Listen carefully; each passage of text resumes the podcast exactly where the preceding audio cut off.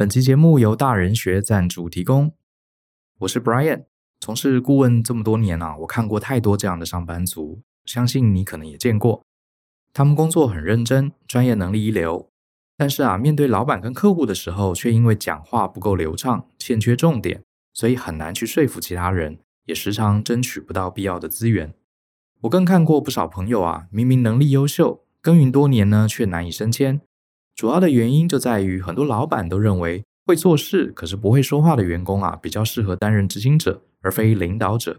这导致不少上班族呢，并不是输在能力，而是输在表达力。这其实是一件很可惜的事情。有些人认为呢，表达能力是天生的，但是根据我的观察，表达能力绝对可以靠后天培养。而且啊，在职场里，说话能力是投资回报率最高的技能，没有之一。这点连股神巴菲特都亲自验证过。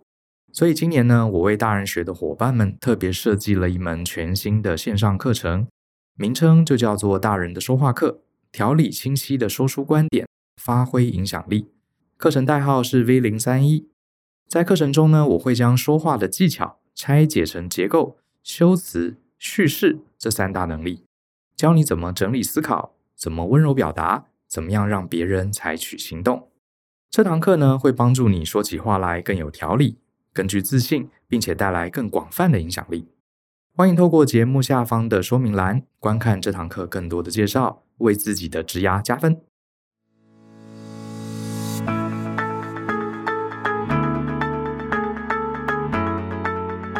欢迎收听大人的 Small Talk。这是大人学的 Podcast 节目，我是 Brian。我们之前在三百二十九集的时候呢，我们有介绍一本书，在咖啡厅遇见彼得·杜拉克。那本书呢是专门写给中小学生看的哈，谈的是这个用一些生活上的小故事来介绍一下彼得·杜拉克的管理精神。然后呢，啊那集蛮受朋友的喜爱，然后也有一些听众啊。说以后我们希望我们多介绍一些这些好书哈，这也算是大人学的呃核心之一嘛，就是把大人世界里面需要的一些知识啊，更早的教给小朋友们。那这个小熊出版社最近又出了一本，应该算是上一本书的系列丛书，我看了之后呢，也觉得还蛮有意思的哈，所以今天就跟大家来简单的介绍一下。这本书呢，呃，名字很接近，叫做《在超市遇见戴尔·卡内基》啊，也是小熊出版社出的，呃，也是一位日本的这个出版社，呃，他们的一系列的丛书，然后我们经过改写翻译，介绍到台湾的市场来。它同样的也是设定给中学或是小学高年级生这样的一个年纪来阅读。那我最近就在翻这本书，我觉得还蛮有意思。其实卡内基这本书我非常非常熟哈，呃，事实上我自己在。很小年纪很小的时候，我就看过这本书，甚至我自己的课程，尤其是我也有开职场人际关系的课程，里面也引用了戴尔·卡内基他针对里面的一些人际关系的概念。那这本书，如果你还没有读过，没关系啊，我大概给你简单介绍一下这本书它原本的名字。你现在在博客来可以买到啊，它全名叫做《卡内基沟通与人际关系：如何赢得友谊与影响他人》。那这一听起来就是很听起来还蛮鸡汤的一本人际书籍哈。那不过我想蛮蛮跟你提这本书，其实我觉得它并不鸡汤哈，它里面其实是有一些逻辑，还有一些很清晰的论述的。那你可能会觉得奇怪，Brian 说他从小就看过这本书，有那么夸张吗？这个一听就是很鸡汤书，为什么我小时候会看这样的书呢？其实蛮有趣的啊，这是我大概小学的时候吧，有一次我在我外公家玩。然后因为很无聊嘛，我就东东翻西找的哈，看看外公房间里有什么。结果就看到一本黑色封面的书，然后这本书我就拿起来看，上面写人性的弱点。那那时候我大概小学吧，几年级我忘了，我就觉得哇，这本书好大人哦，黑色的，然后写人性的弱点，我想看看人性有什么弱点哈，我就把它打开来看。那到了很多年之后，我才知道，原来这本书后来被翻成《卡内基沟通与人际关系：如何赢得友谊影响他人》，就变得很鸡汤。其实当时看到被吸引的是“人性的弱点”这五个字哈，所以那时候年纪轻轻的时候就打开来看，然后就觉得蛮有趣的。这本书我上网查了一下，它最早的版本是一九三六年哈，是戴尔·卡内基先生出的。那这个。因为他一开始取名叫“人性的弱点”，听起来非常非常谋略哈，又甚至有点暗黑啊，所以吸引了很多人的关注。它在全球预好像是有估计销售三千多万本啊，比台湾的人口还要多，所以是一本非常非常成功，虽然很老，可是算历久弥新的书。大家也知道嘛，台湾有这个卡内基训练中心，我们也曾经访问过他们的创呃创办人黑欧龙来到我们节目。所以他这本书其实影响很深远，甚至后来有专门的组织在推动这本书里面谈到了一些概念，好，也有相关的课程。好，我们回到这本书，这本书到底在讲什么？我很快跟大家介绍一下。他其实为了要让小朋友看得懂嘛，所以他有一个情境，就是有一个年轻人啊，他在超级市场上班，工作的还不错，蛮努力的一个人，所以就被老板拔擢为这家超市的副店长。那从此他的命运就开始改变了哈。原本他只是努力的上货啊、下货啊、清洁啊，事情做得也还不错。可是当了副店长之后啊，管的东西就变多了。他不光是要把自己的事情做好，还要去管理别人。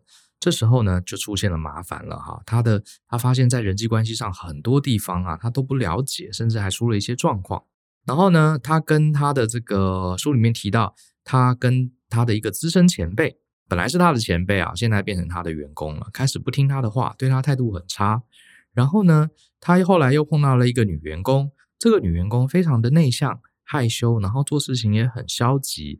你请他做事情，他好像也这个不知道是疏离感还是不好意思。总之呢，呃，事情就是做到六十分、七十分，好，他就走了。好，他也很伤脑筋。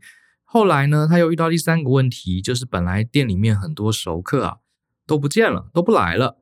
原来是在市中心更方便的地方开了另外一家超市，这些熟客纷纷转移，他就开始很担心店里生意不好怎么办。总之这些事情啊，跟他以前在当员工的时候遇到的都很不一样，跟前辈有关，跟部属有关，甚至连还跟外面的竞争对手、跟我们的客户都有关系，都是人的问题，所以他完全没辙啊，就很困扰。结果呢，后来他在外面闲逛的时候呢，就看到他们镇上呃有一个老先生。这个老先生呢，笑嘻嘻的，常常坐在那边看报纸啊、休息什么的。他觉得这个老先生感觉很有智慧哈，听说是一个学校的教授，所以后来他就鼓起勇气去坐在这个老师旁边，然后就跟聊了起来。结果没想到啊，这个老教授啊，就给了他很多很好的建议。所以简单的说，这个老教授在我看来啊，他就是。戴尔·卡内基 先生的化身啊，好，透过一些概念，好，教导这个年轻人概念，后来让这个年轻人一一路把工作越做越好，也赢得了很多职场上的友谊。大概整本书的概念是讲这样。那简单的说呢，他就是用一个很简单的小故事，让小朋友比较容易理解，比较生活化。可是他谈到的其实就是整个卡内基人际关系的核心架构跟精神。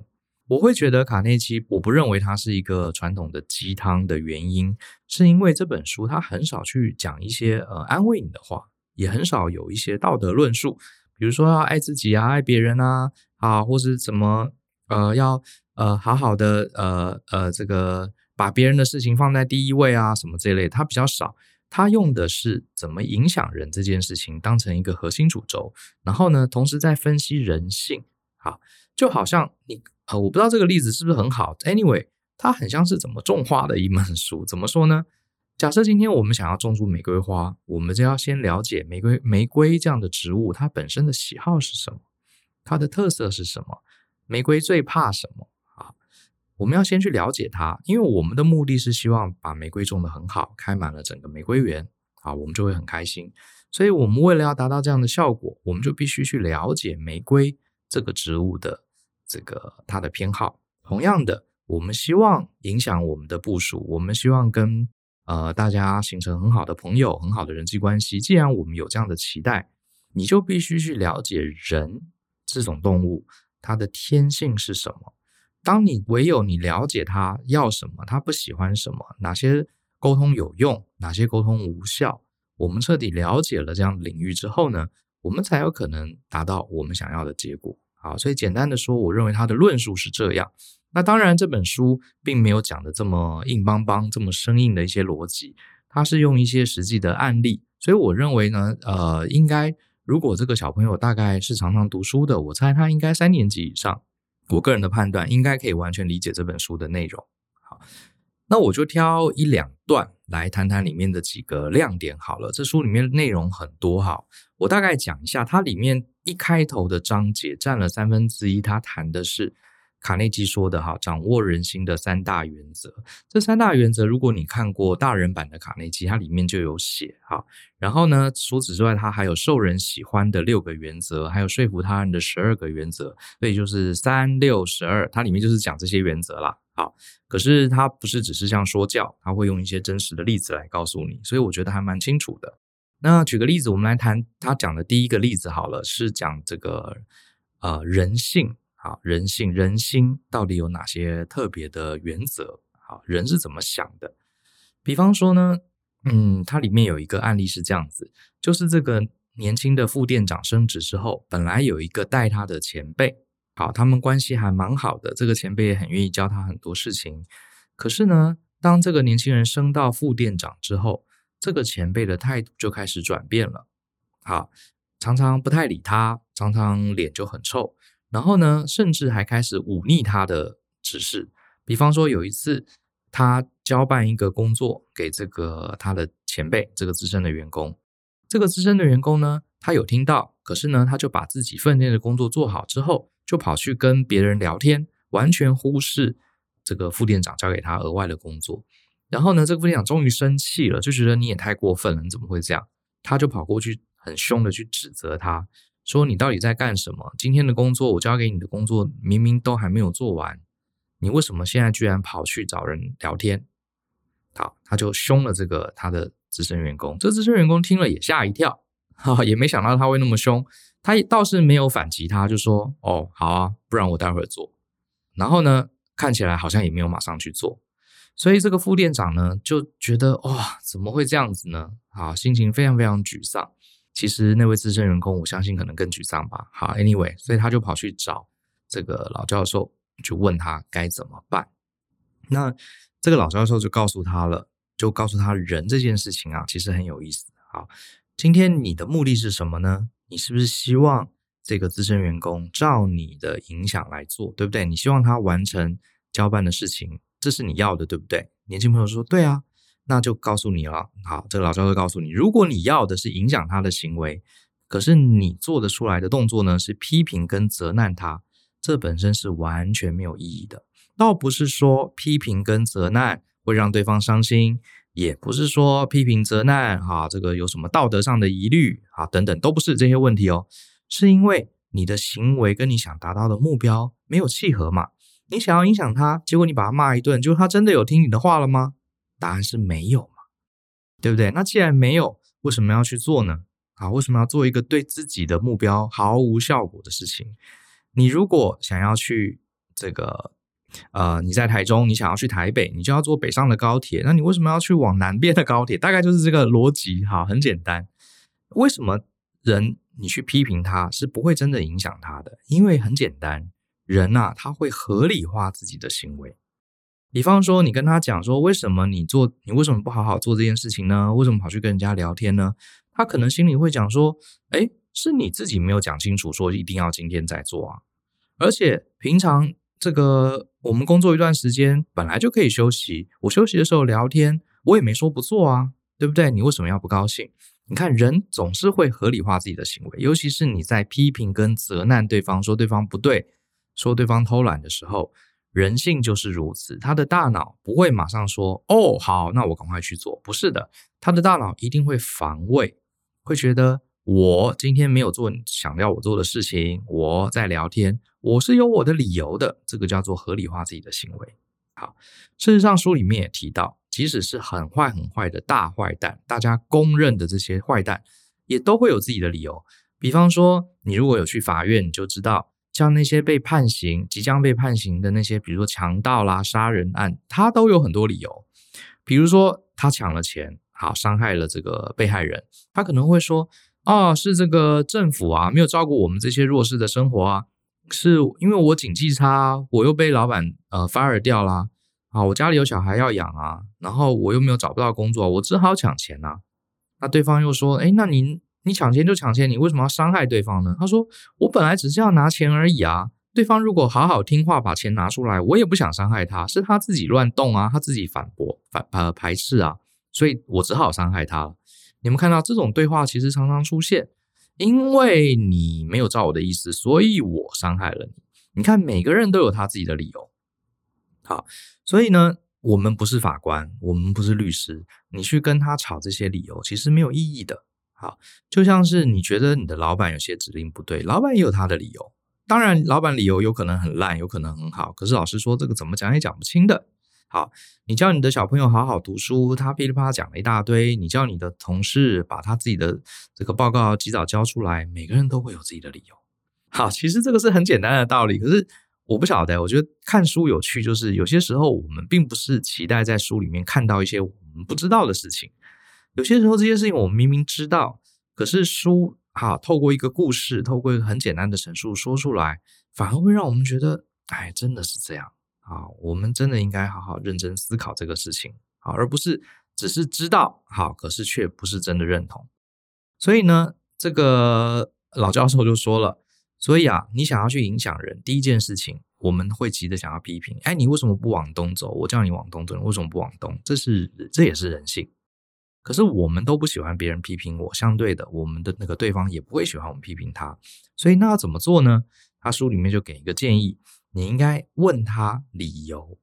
比方说这个副店长啊，我们就会建议他去问这个老员工说：“哎，我请你今天把这件事情做完，可是我发现你好像看起来态度，这个看起来不是很高兴，不是很愿意做，而且啊，马上转头就去找别人聊天。”我可以知道你心里哪里有不高兴吗？还是呃，你是不是可以告诉我，是不是什么样的呃，我在指派你工作的时候，哪些地方讲的不对，或者是你现在不想马上去做，你心中是不是有一些抗拒感？背后的原因跟理由，愿意跟我分享一下吗？总之呢，把询问对方理由，把它替换掉批评、指责，啊，跟愤怒，这个才是有机会。当然，在这个故事里面。啊、这个副店长用了不同的方式去问了这个资深员工，他们聊了一下，资深员工也是一个老实人，他就实说了，他就说，我觉得我心情很差，因为你当了老板之后，你常常给我指令，我也觉得好像应该我要来当副店长，可是你确实比较努力，好，我也认了，可是我心里就过不去，觉得为什么是一个小朋友要来指挥我，所以我心里觉得很难过啊。他们话讲开了，当然随后。这个副店长说：“哦，我理解了，原来是这样，我真的压根儿没想到。”后来他们就比较能互相的合作。这个副店长也常常去征询这个资深员工的意见。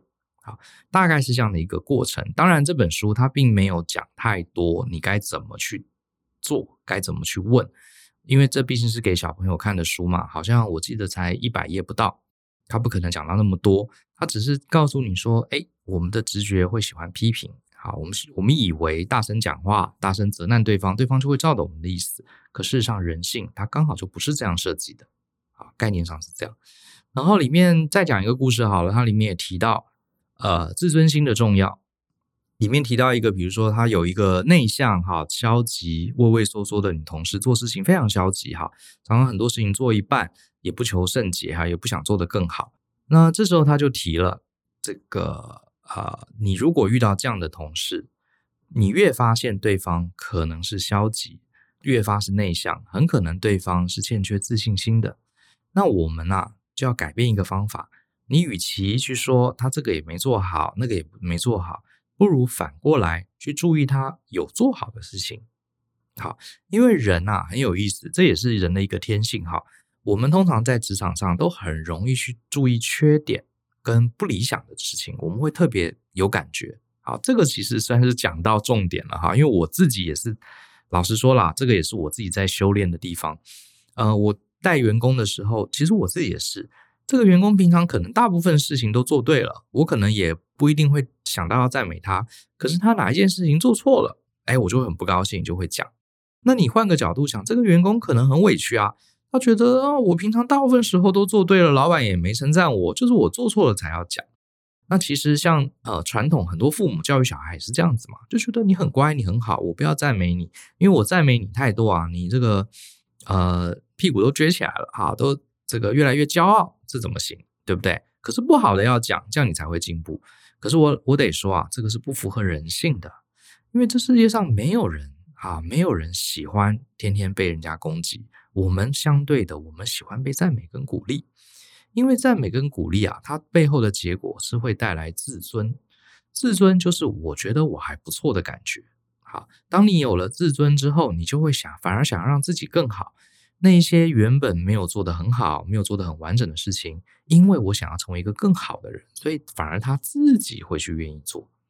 好，这里面书里面也讲了一个 我觉得也蛮深刻的例子。他说有个妻子常常抱怨丈夫哈，这个下班回家就翘个二郎腿，都不愿意帮忙带小孩，不愿意帮忙做家事，到了礼拜六、礼拜天就在那边睡觉打电动。所以这个妻子就很不爽，就说：“你跟我结婚，为什么你什么事都不做？呃，你就上班，下班之后你有空了，你为什么不帮忙？这个你也不做，那个也不做，你到底心中有没有这个家？”然后丈夫当然就很不爽，就跟妻子呛起来。原因很简单，刚刚讲过，人性嘛。好，当丈夫被批评的时候，第一个他只会合理化自己的行为。好，第二个他失去了自尊之后，他人只想捍卫自己的自尊。相反的，妻子的目的其实是希望丈夫做点事情。可是呢，在丈夫的心中，她被批评了，她怎么什么样都想法都想过了，就是不愿意去做这事，反而得到了一个反效果。有一句话我觉得说得很好，叫做“呃，自尊就像空气，好，一分钟都不能少”，真的是这样子。好，人是很需要自信、自尊、被尊重的哈。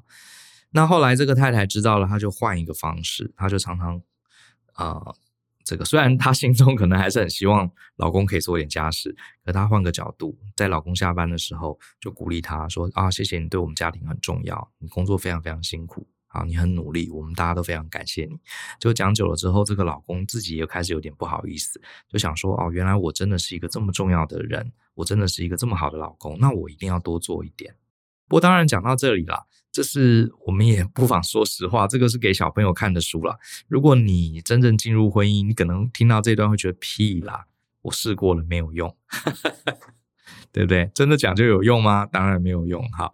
不过我得跟大家讲，换个角度想，如果你用骂的都没有用，反正他也不做了嘛，那你不如试试看别招，称赞他看看，因为你继续骂也不会比较好啊。对不对？那为什么不干脆试试看用称赞的？虽然他也可能没有用，可是至少换个方法，搞不好会看到一些不同的效果，也有可能的，对不对？反正你继续骂也是不会更好，而且还坏了彼此间的关系。好，那我觉得对小朋友来说，这些观念其实应该是，嗯、怎么讲？我觉得很多时候我们说要易地而教。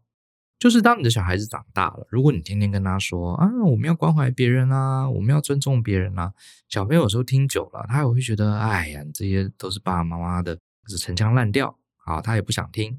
可是呢，如果我们用这本书里面的故事啊，我们跟小朋友一起读，或是问他书里面的内容，我觉得他会，然后他加上他知道，哦，原来呃，不是只有爸爸妈妈叫我要这样做，而是。连书里面，连这个戴尔·卡内基老先生，连这个年轻的副店长，他也从这个过程中获得了一些启发。我觉得小孩子就是一张白纸嘛，所以早早让他学习，让他有这样的概念，我觉得这是这本书最大的好处。那最后我也来讲讲，呃，我觉得这本书也许，尤其是你是父母的话，蛮值得你呃买来看的一个推荐的几个原因。因为我觉得第一个，我还是想针对大人自己来讲。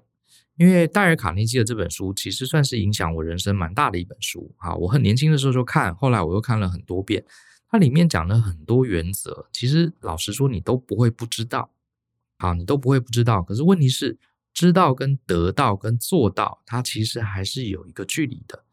因为一本书它很结构的从头到尾，你进入它描述的世界，进入他的论述，你会慢慢的了解哦，原来要尊重别人有这些做法。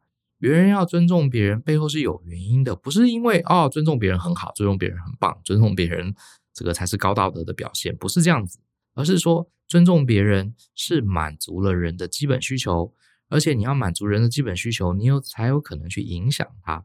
像这个论述，我觉得就是所谓的得到。很多人看书，他只看了这个最后的结论，可是我觉得结论老实说都很简单。啊，通通都是劝人向善嘛，对不对？通通都是啊，要跟大家好好相处嘛，这些都是结论。可是我觉得一本书真的能影响我们，重点不是最后那个结论，而是它整个从头到尾的推论过程。好，那我觉得从小让小朋友去训练是很好了。那当然也是大人的话，你当然鼓励你去呃书店买这个卡内基的原版来看。我记得好像三四百页吧，你可以慢慢看。可是呢，如果你自己好，你自己觉得说呃这样的一个论述，你可能想要更简单的得到这个中间的结论。其实这本虽然书虽然是写给小朋友的，可是我觉得你也可以看，它就七八十页吧。啊，哎，有没有到一百页？我不确定哈。总之薄薄一本，然后里面图文并茂，我觉得你是可以看的。好，搞不好呢，你最近的一些职场上的困扰，刚好就在它其中的一个原则里面找到一些解方。好，那另外呢，如果你家里有小孩的话，当然这本书简单易懂，因为本来就是设计给他们的。就像我刚刚讲的，小朋友是白纸一样，好像我也带过家里的小朋友，其实他们很单纯，你告诉他们一些他没听过的事情，他就会学起来。学起来之后呢，他很可能久而久之，你如果再搭配生活上给他一些机会教育，比如说他跟小朋友吵架啦，你就可以跟他说：“来，那个戴尔·卡内基那本书，呃，人性，你觉得三原则是什么呢？你觉得你的小朋友为什么，呃，你的同学为什么会跟你吵架呢？我们可不可以再给他更多的尊重、跟鼓励、跟赞美呢？诶，小朋友说不定就很单纯嘛，他想说：诶，对，书里好像有讲这个，那我就照着做看看。”所以这样很可能从小到大，让人际关系这一块，呃，这个给小朋友一些启发之后，他就会养成一些习惯。他长大之后遇到更复杂的人际关系，他有这个好的习惯，啊，我相信对他会有产生很大的影响。那这本书另外一个我推荐的点，就是它里面每一条准则很清楚的，一条一条的准则，然后每一条准则他会讲一个故事，告诉你它是实际上是怎么应用，还有为什么我们会希望你能记得这条准则。所以，甚至我还在幻想，哈，我在想，如果我有小朋友的话，我搞不好会读完这本书，跟小朋友一起读，哈，读完这本书之后，我搞不好会把它做成一个 checklist，因为，呃，我这个有一个偶像是班杰明·富兰克林，我在演讲里面有提到，我小时候很喜欢看班杰明·富兰克林的传记，哈，它里面就有一个美德表，啊，富兰克林他小时候就自己做了一个美德表，每天呢要做到哪些好的。条件啊，比如说要勤俭啦，要愿意读书求知啊，要谦逊啊等等，他就每天在上面给自己打勾，因为他很小的时候就希望自己能成为一个有用的人。其实这本书我觉得也可以这样做，它里面就是一条一条很明确的准则，我们可以把它变成一个 checklist，然后偶尔跟小朋友核对一下，来，你今天你觉得你有做到哪些呢？或者是机会教育，比如说小朋友在人际关系上做了哪些我们觉得好可以更好的、可以优化的事情，我们可以就拿一本书说：“哎，你好像没有很尊重这个小朋友哦，你好像没有很尊重大人的看法哦。”好，或者是哎，你怎么可以批判你的弟弟妹妹呢？好，你觉得弟弟妹妹这个呃不听话，给你捣乱，所以你批判他，照戴尔·卡内基的说法，你批判他，他就不会捣乱了吗？他可能就说不会啊，因为批判是不能影响对方的。那我说，那你要怎么影响对方呢？好，这时候他就会说，哦，书上是如何如何写的。所以我觉得这个教育，我觉得应该会比小朋友做什么事情不对就把他骂一顿，然后处罚他，下次不可以了。我觉得要更好一点。好，那亲子话题在一起有一本书啊，有些时候有些家长也跟我说，他不知道怎么跟小朋友聊天。好，如果小朋友本身是爱聊天、爱讲话的，那还好，可以问他一些在学校发生的事情。可是有些小朋友也不太讲话的，然后假设爸妈刚好也不会聊天，那我觉得你们一起看这本书，其实就很方便，你们就可以聊里面的内容。好，说不定小朋友听了这个书上的故事，他也可以跟你分享一些他在学校里的一些例子。你也可以问问他，那你呃，你们的班上哪些小朋友最受大家欢迎？你觉得？这个比较受欢迎的小朋友，他做到了哪几点？甚至班上哪些小朋友大家比较不喜欢他？那如果你要建议他做得更好，你会觉得这里面哪几条是这个小朋友可以学习的呢？好，我觉得，哎，你不觉得这个讨论好像蛮有意思的？就比较不会剑拔弩张嘛，对不对？好，好，这是我这本书呃读完之后的心得。好，如果你感到有兴趣，尤其是你是家长，你希望有一个比较系统化的教材。可以帮助你来提升小朋友的人际关系，啊，让小朋友了解一些人性，呃，让自己的这个沟通，让自己的呃社交能力可以更好。我觉得这本书你可以考虑，啊，在超市遇见戴尔·卡内基，小熊出版社出版的。那一些详细的细节，我就放在节目的说明栏。希望大家还喜欢这本书，也喜欢这期的内容。下次如果你想听我介绍一些书，或是你有任何想要听我聊一聊的议题，只要是我有涉猎的，好，我都会愿意跟大家分享。那也可以在呃下面留言，不管在 YouTube 或是 Apple Podcast 或是其他任何的 Podcast 平台，可以留言说说你想听的节目内容。好，我跟 Joe 呢都会认真考虑。那今天就聊到这里喽，相信思考，勇于改变，我们下次见，拜拜。